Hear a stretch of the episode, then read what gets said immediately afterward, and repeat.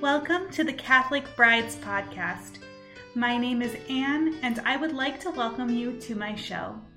On this podcast, we will be talking about what it means to be a Catholic bride, how to prepare for marriage, and how to walk with your spouse towards heaven. I'm excited that you're here, and I invite you to grab your favorite drink, settle in, and let's have a heart-to-heart about what it means to be a Catholic bride in today's world.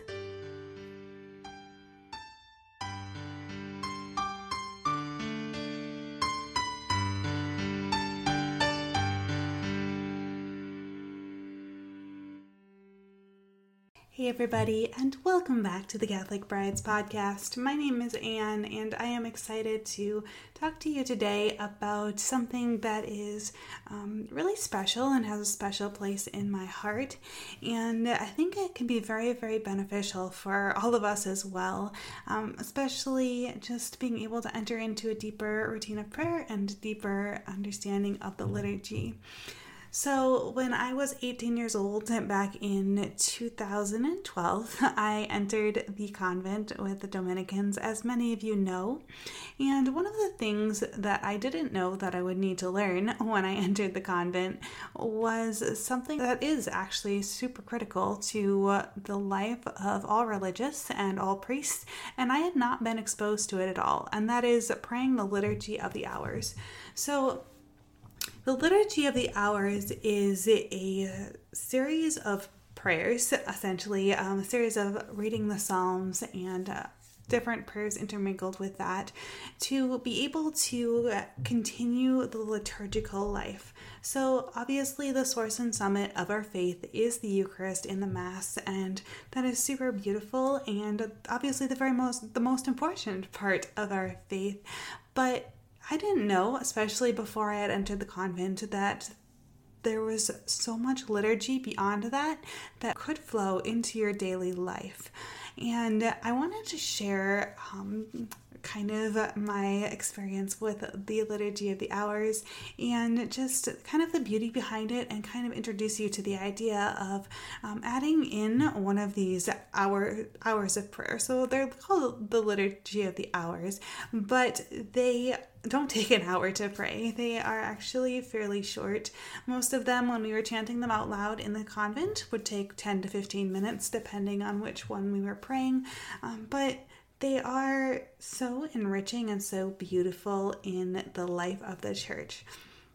So when I was in the convent, and for a lot of religious sisters and priests, they actually have breviaries that are a set of books that have all of the prayers in them for the specific day of the liturgical year and the specific feast day readings that might be celebrated.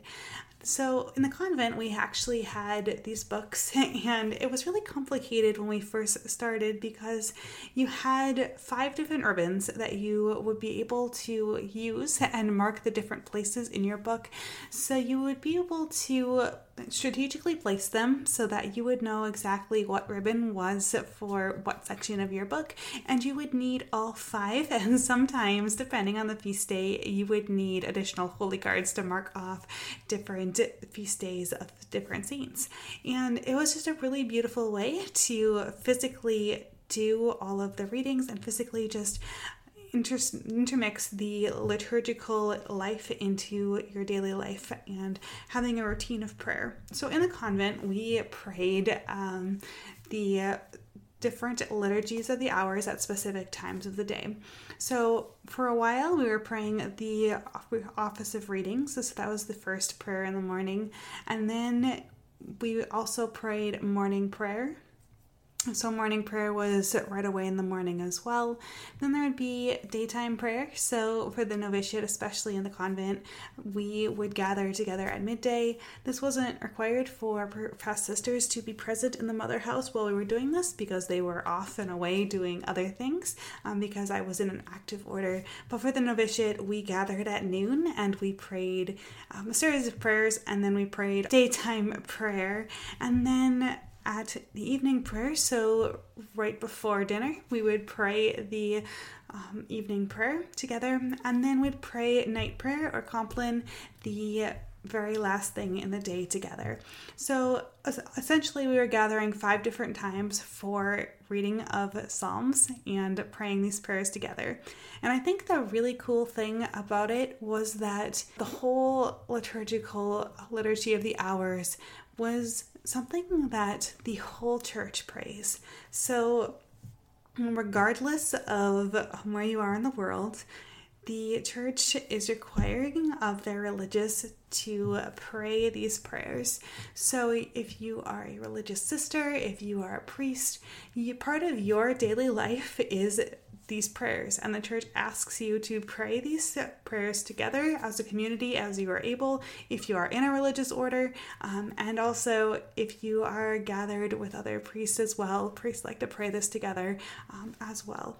So this isn't something that I think is very popular with the lay community, but I think as Catholic brides, it's something that we could definitely adapt to our life. So I want to be real with you and say that I don't pray all 5 sections of the book every single day, because that is a lot of prayers.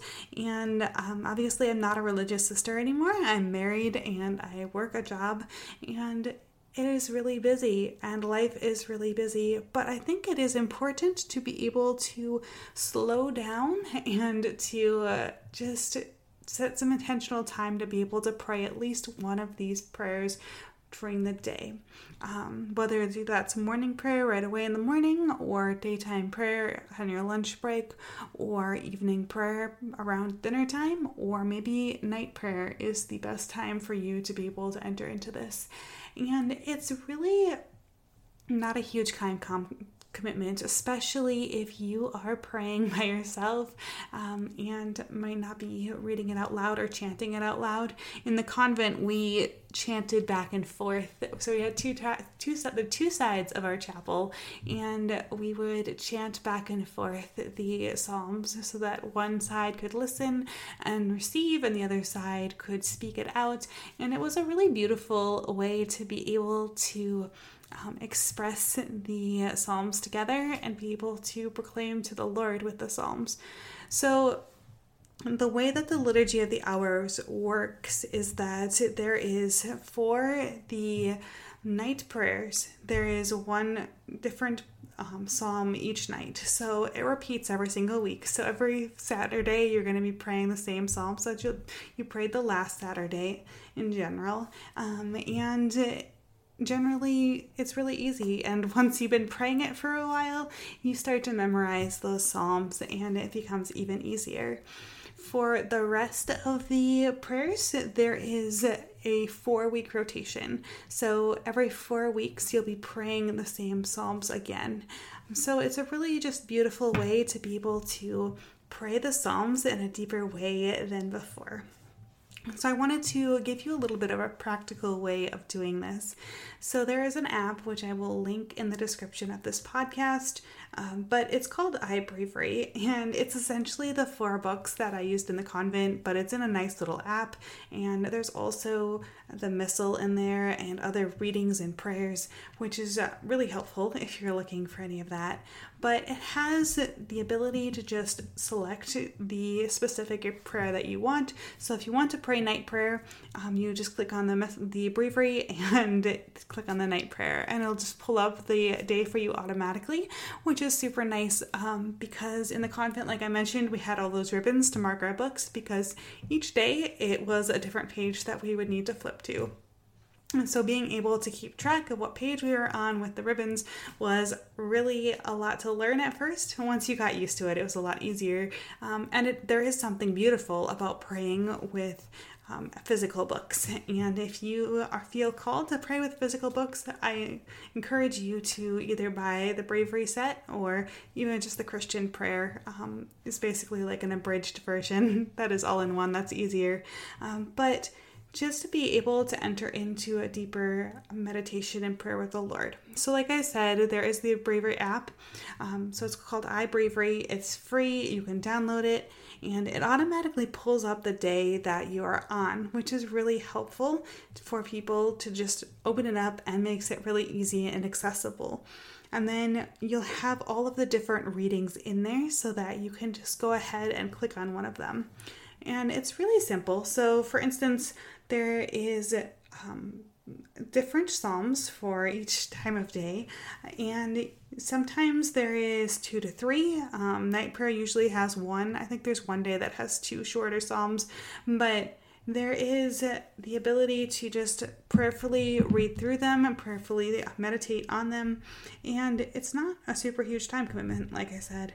So it is just a beautiful way to be able to enter into a time of prayer with the Universal Church, because when we go to Mass, we enter into that universal prayer, because we know that wherever we go to Mass in the world, it's going to be the same Mass.